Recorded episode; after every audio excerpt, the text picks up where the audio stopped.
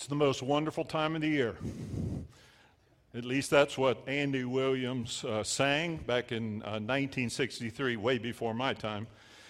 And that has become a byword for this time of year, the most wonderful time of the year. Now, uh, Christmas may be the most wonderful time of the year for you, uh, or it may not. But what is true is probably the busiest.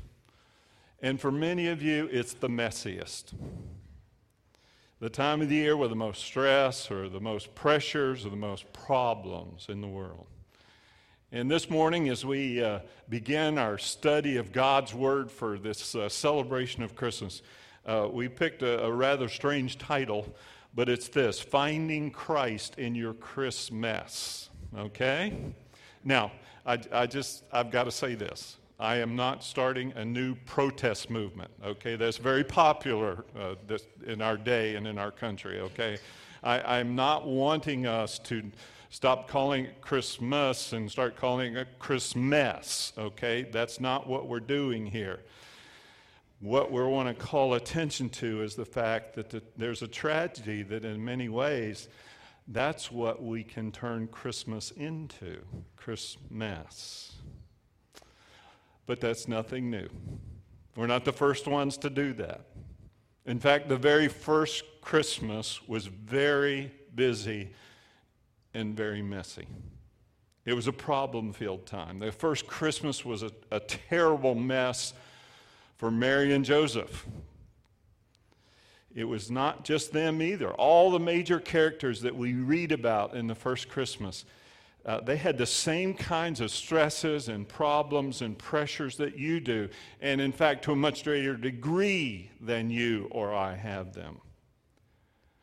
And the wonderful thing is that in that time, in the Christmas narratives that we read about, and we're going to uh, base our study this year on Luke chapter 2, all those characters in Luke 2. Now, some of them found the Messiah in the midst of the mess and the mishaps. Others were so consumed with things that don't matter that they missed the Messiah. And, friend, that can happen to you and to me. And I don't know what kind of mess you may be dealing with this Christmas, but God does. And God cares. And just like He did for Mary and Joseph, God wants to turn your earthly chaos into an eternal celebration of Jesus Christ, the Son of God. So, how can we find Christ in our Christmas? Luke chapter 2, verse 1. At that time, the Roman Emperor Augustus decreed that a census should be taken throughout the Roman Empire.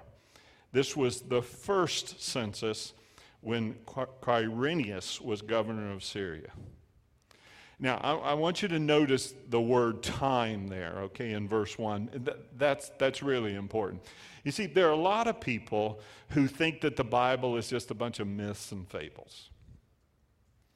Friend, the Bible is an accurate historical record. Do you know how many dates and events and times are listed in the scripture? Okay. Do you know how many times people have tried to disprove the Bible and say that it's historically inaccurate, that's not based on fact or truth? Do you know how many times people have done that? And they've never been able? And there's a reason for that because the Bible is indeed an accurate history. The gospel that we're reading, that we'll focus on this Christmas, written by Luke. Luke was a physician. He's a very intelligent man. He was a scholar. He was so much of a scholar that, he, that Luke was hired by a Roman official named Theophilus to write down a historical record for the Roman Empire of the life of Jesus and the movement that he began that changed the world and changed the empire. And Luke gives us the date when Jesus was born. He says it was during the first census that was uh, ordered by the Emperor Augustus and was carried out by an administrator named Quirinius, who was the governor of Syria. Now, we know from other historical records that Quirinius conducted two censuses, uh, whatever the plural of census is, okay? And the first one, Luke 1 says, Luke 2, verse 1 says, uh, it w- that we know that census was conducted between 6 to 4 BC during that time span. And scholars are pretty well established that, based on all the historical records, that Jesus was almost certainly born in 4 BC. All right? Now, that actually means that we ought to add four years to our calendar. Uh, did you know this isn't really 2017, that this is 2021? We've always been a little behind. Okay, then maybe that's a reason, okay? But, friend, you see, this is important because the birth of Jesus Christ is not a fable. It, it's not some myth that, you know, was passed down over generations and changed and altered and made up. And no, it's history. It's documented historical fact.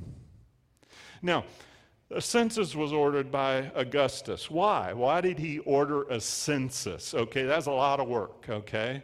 Well, two reasons, all right? One, so he could tax everyone in the empire, okay? Second reason, so the, the, census was for military draft too. Rome had an empire, they had a huge army that they had to maintain. They needed more soldiers, they needed to draft. Now, with regard to Mary and Joseph, uh, Jews were exempt from military service. Not because they were terrible fighters, but because they hated Rome so much. The emperor was afraid that if they were in the army, they'd turn and start fighting against uh, the Romans. So let's go, keep going. Verse 3. All, okay, everyone in Israel, all, uh, was supposed to, by decree of the Caesar, they were supposed to return to their own ancestral town. Okay? Now, I don't know where your ancestral town is, you know, where your ancestors are from, but imagine now, okay, uh, Emperor Trump has decreed a census and you have to go back to your ancestral town. Okay? That's what they had to do to register for this census. And because Joseph was a descendant of King David, he had to go back to the city of David, which is you are great scholars. That was wonderful. You knew that right away. That he had to go back to Bethlehem, David's ancient home. And he traveled there from the village of Nazareth, where he and Mary were living at that time.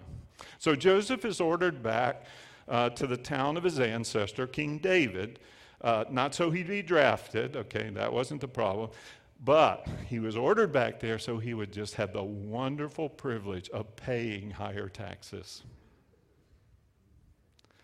What do you think of the new tax bill? Now, uh, President Trump says it's going to be great. Chuck Schumer says that my taxes are going to go through the roof. I don't know who to believe. It's a mess. But, friend, whatever mess that you and I will face with taxes in America, it's nothing compared to the mess that Joseph faced. You see, Rome levied taxes, and then they were collected. You couldn't pay online. You couldn't, you know, mail in a check, okay? There were tax collectors. Rome established the tax for everyone, but what happened? What did the t- tax collectors do? Their salary came from a commission. Now, when you pay your taxes, there's a tax table, and so you can see exactly what you owe, okay? They didn't have tax tables in that day.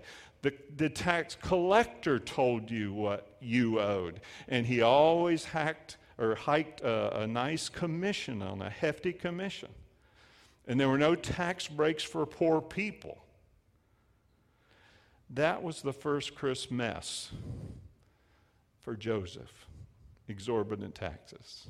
Verse 4 He took Mary with him, to whom he was engaged, who was now expecting a child. Now, as messy as the first Christmas was for Joseph, it was worse for Mary. This was a terrible time. Mary was eight months pregnant. Now, that was a terrible time for an eight month pregnant lady to be going on a 100 mile walk or donkey ride from Nazareth down to Bethlehem. Uh, when Donna was about uh, six months pregnant uh, with Josh, uh, we went to Pennsylvania. We drove to Pennsylvania. And uh, we decided to just drive straight through 20 hours in the car.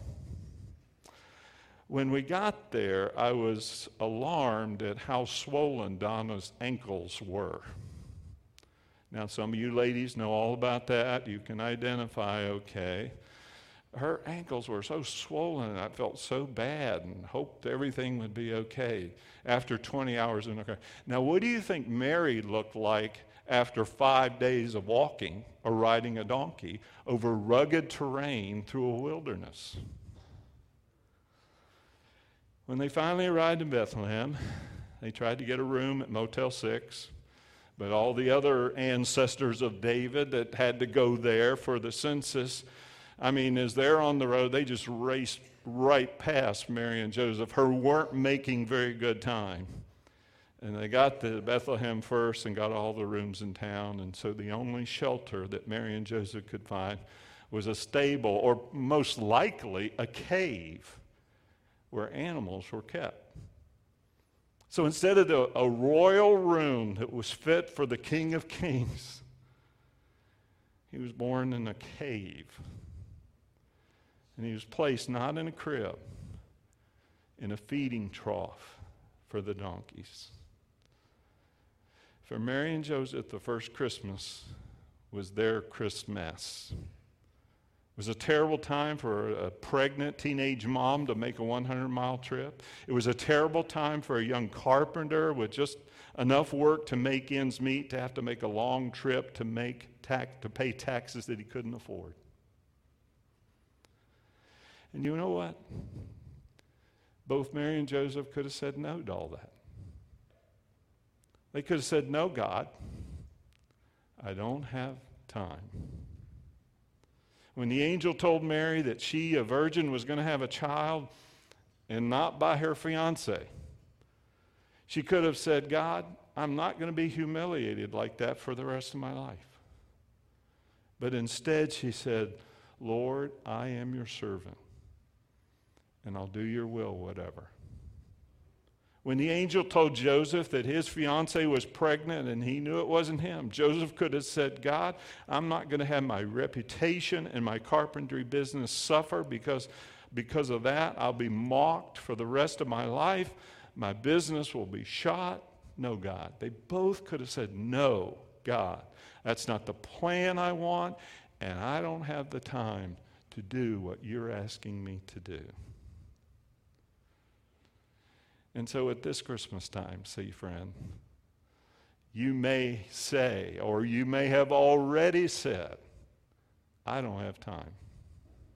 I don't have time for all the things that will, I will be asked to do. I don't have time. I heard about a mother who was uh, frantically shopping, you know, going from store to store with uh, her uh, three year old son, and in one of the stores. She looked at something, and then all of a sudden she realized, oh, wait, wait, where's my son? She had lost track of him, and so she retraced her steps, and, and she found him. He, was, he had his nose pressed against the window, and there was a manger scene behind it, a nativity scene behind it. And he said, Look, Mom, it's baby Jesus. And she said, Listen, I don't have time. I've got to get ready for Christmas. And friend, ever since, I mean, all of us, we've probably said that. I don't have time for Jesus. I've got to get ready for Christmas. That's a temptation that we all face. That's the pressure that each one of us are, are, are pressured with. I don't have time. I don't have time to sit down and read my Bible. I, I don't have time to pray. I don't have time to go to church in December. I mean, there's just too much to do to get ready. How ironic that we don't have time to spend with Jesus when it's his birthday we're supposed to be celebrating. do you have time? Yes, you do. We all have 24 hours a day. Anybody here got 25? Anybody get shorts change? You only got 23? You, we don't all have the same amount of money. We don't all have the same amount of intelligence. But we all have the same amount of time. And we decide how we use that time. What if Joseph had said, uh, I don't have time to go to Bethlehem, where the Messiah will be born? I don't have time. I've got bookcases to build, I've got customers to satisfy. I don't have time. What if Mary had said, I'm too young, and that will demand too much of my time now and for the rest of my life? And furthermore, I'm not married. What if God had said, I don't have time? I, I don't have time for those people down on earth who have rejected me and turned away from me and defied my commands, my laws of love. I don't have time to do anything to help that stinky, dirty planet. But you see, friend, God didn't say that. Mary didn't say it. Joseph didn't say it. Christmas is about a God who made time for you and for me. God made time. Luke chapter 6, excuse 2, verse 6. While they were there, the time came for the baby to be born. God made the time. Galatians chapter 4, verse 4. When the time had fully come, when it was just right, God sent his son God made the time. God made time for us. God didn't say, I don't have the time. He said, I'll make the time. And He sent His Son out of His love for you and for me. We have time. Will we make time for Jesus? We think we don't have time when, in reality, Again, we all have the same amount of time. We all have the days, the hours, the weeks God has given to us. You know what the problem is? It's a problem for me. We humans tend to waste time. We, we waste a lot of time on things that really don't matter. That happened in the first Christmas, it'll happen this Christmas. Uh, in Luke chapter 2, we find about, about the uh, first Christmas time wasters. All right? One of them was the innkeeper. He wasted his time making money. Now, now, we wouldn't think that's wasting your time. We would think that's a good use of time. Well, compared to what? The innkeeper saw this young lady about to give birth. To whom? to the Son of God. He may have turned them away because the inn really was full. It says there was no room, okay? But I, you know, I've often wondered did he turn them away because he knew he could make more money renting a room to someone who was wealthy rather than a, a peasant couple? If a very rich couple had come, would he have made room for them? He didn't make time for the Son of God. He had rooms to clean, foods to serve, towels to wash, people to care for. And you know, I don't think he was an evil person. He was just too busy making money. What's Christmas mostly about in America? It's about shopping. There, you know, it used to be Black Friday. Now there's Black Pre Friday. Now, and then there's Black Friday, and then there's post Black Friday, and every day's Black Friday. Every day I get an email saying Black Friday. It's about shopping, getting more and more things we don't really need and often can't afford. I read about uh, two guys, uh, they lived in Oregon, and one of them had a sailboat. And uh, their wives were going to go shopping, so they decided they would go sailing instead. Well, while they were out, an unexpected storm blew in, and it really was turbulent. It was so turbulent, they weren't sure they were going to even survive. And, but finally, they were able to make their way close to shore. But then they had a sandbar, and the sailboat uh, grounded. And so they had to jump out. This is Oregon in December. They had to jump out into the icy water and push and shove to, to, get, the sand, to get the sailboat off the sandbar out into deeper water. And there they were. They were standing knee deep in mud, and they were getting knocked by these, uh, you know, powerful waves against the boat. But finally, they reached the shore. And one of them said to the other, Well, it beats shopping, doesn't it? now, I don't know how you feel about shopping. I don't know if you enjoy it or despise it. But you know, compared to other things, it can be a real waste of time. There's something that beats Christmas shopping worshiping Jesus Christ instead of wasting our time on things that really don't matter. King Herod, not just the innkeeper, King Herod, he wasted his time too. What? Building his kingdom. Now, King Herod would have said, Building my kingdom is the most important thing I can do. But was it really? Herod was a tyrant. Herod killed anyone he felt was a threat to his throne. Herod killed his brother in law. Herod killed his mother in law. Herod killed his wife, Mariam. When the wise men came to Jerusalem and asked Herod, Where is the baby who is king of the Jews? He was livid. He ordered the slaughter of every baby boy in Bethlehem. Herod wasted his time trying to keep his own kingdom that he was soon going to lose. Herod probably died in less than six months after he ordered, ordered the slaughter of every baby boy. He was trying to build his own kingdom. And friend, we can do that as Americans. We can make our job our God. We can make our success, our status in life, our possessions, we can make those our God. They're so real, they're so powerful to us. Don't waste your time on things you're going to lose. Let the King of Kings be your king. The spiritual people the religious people of Jesus' day, you know what? They wasted their time. If there were ever a group of people that should have been first in line to go worship Jesus Christ, the Messiah that was born in Bethlehem. Who would that who should that have been? It should have been the, the religious people who knew the Old Testament prophecies. It should have been the chief priests. It should have been the scribes who, who preached about the coming of the Messiah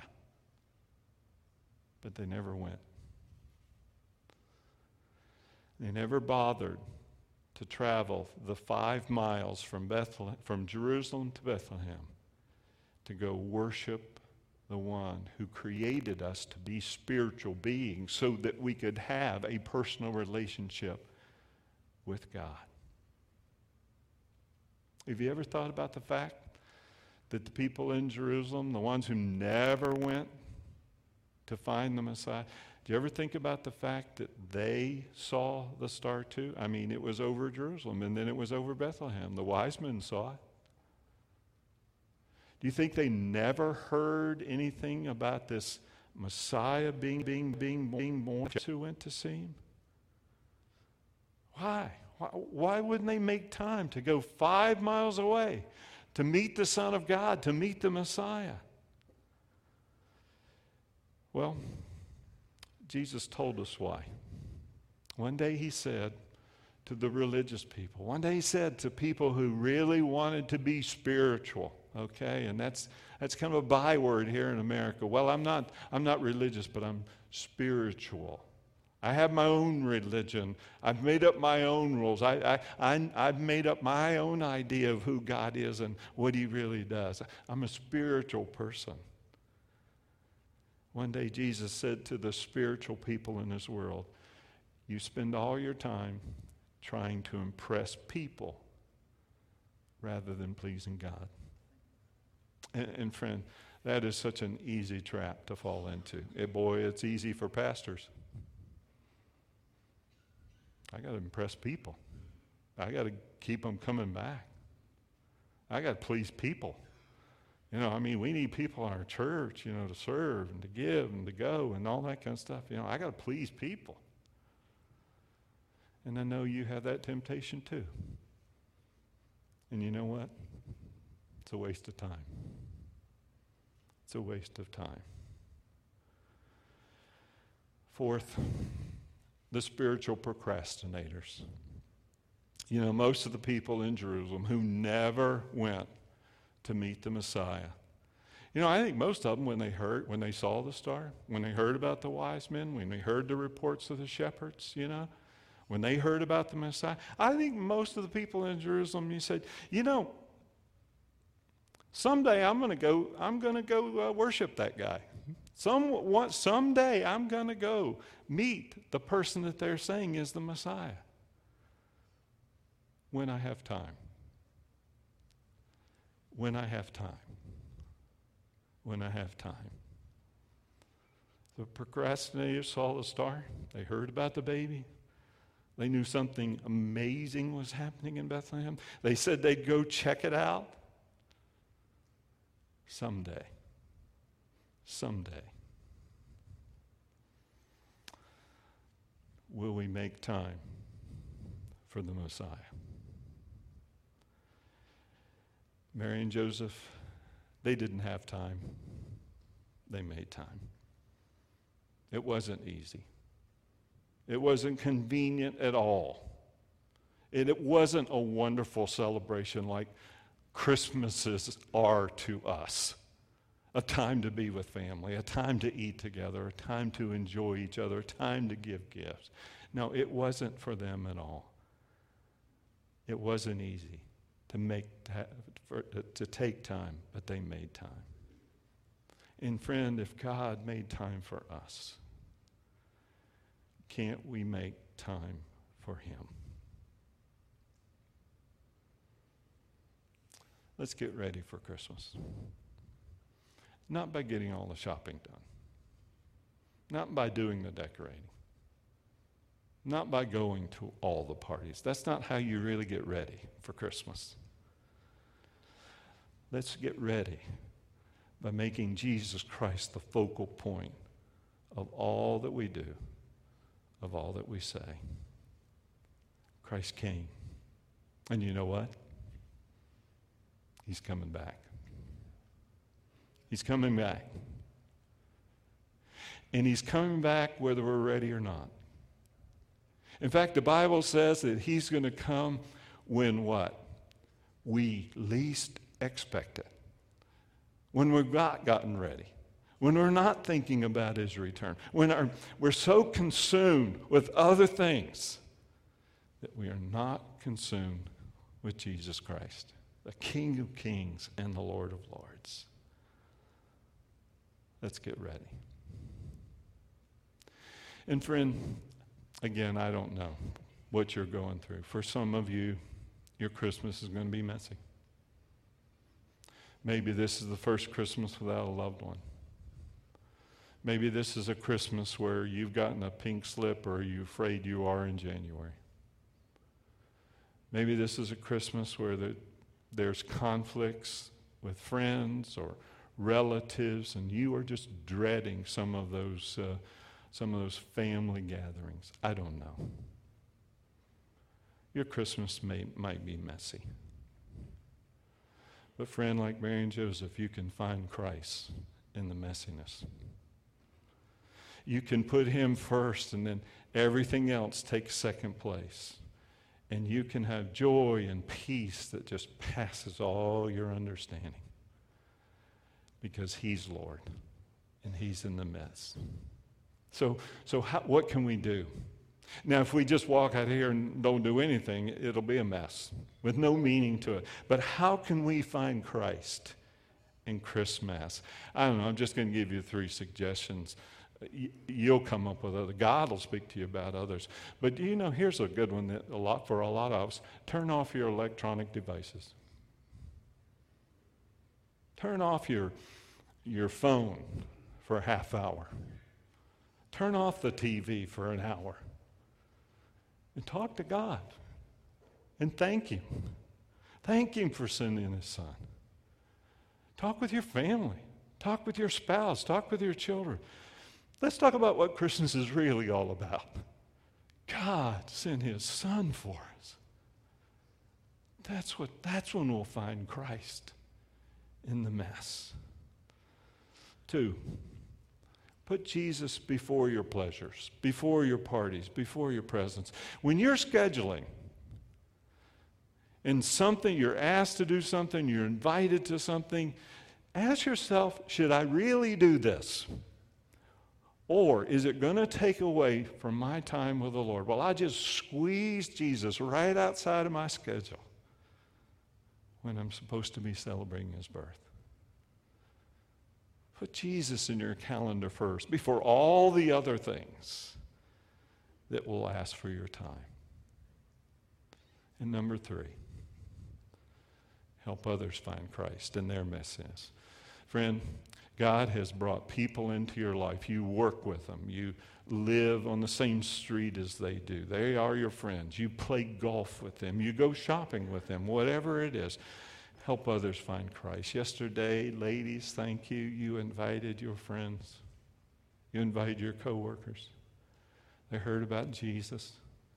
Many of them don't know him personally. Help others. That's why we're still here.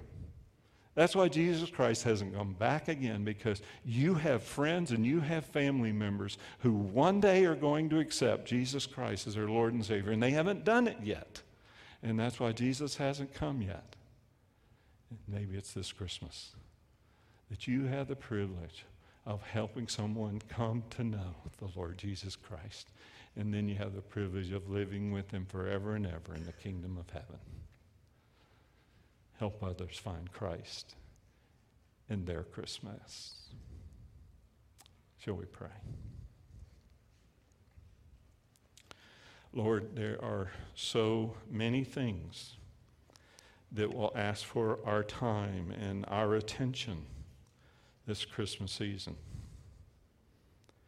There are so many other things that we can worship this December other than Jesus our own pleasures, possessions, whatever it might be.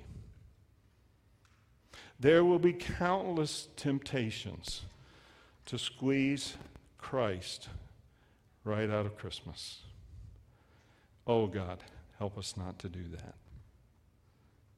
And dear Lord, I know for some here today, Christmas will get messy an unexpected death, a broken relationship, bills that can't be paid, a health crisis, Lord, whatever it might be. Lord, that nothing, the Bible says, can keep us from the love of God poured out on us through your Son, Jesus Christ, coming to this earth to die on the cross for all our sins and coming back again to take his followers to a heavenly home where there will be no more messes, where there will be no more problems, where there will be no more evil, where there will be no more death. And God, I pray that that'll be our focus this Christmas. Friend, do you know the Lord Jesus personally? The people in Jerusalem didn't take the time to, to go meet the Messiah. Have you? If you looked up in the face of God and said, God, I'm a sinner, I know I'm a sinner, I've disobeyed you, but I understand that you sent your Son to this earth to die on a cross for me. And I want Jesus to be my Savior. And I want Him to be my King. I want to line up my life according to your will. I want to follow Jesus because he's the only way who can get me, he's the only one who can get me through heaven's gates. And Lord, I do that. And I want to help others find him too. Thank you, dear Father, that in all the Christmases that we'll face, Christ is Lord. Christ is Lord. And while you're still seated, our worship team's going to play a song. Let, let just uh, be silent, focus on what they're saying, singing. Let this be a prayer. Turn your attention to God. Let Him speak to you as an act of worship. Let's, let's start worshiping Christ this Christmas with our whole being.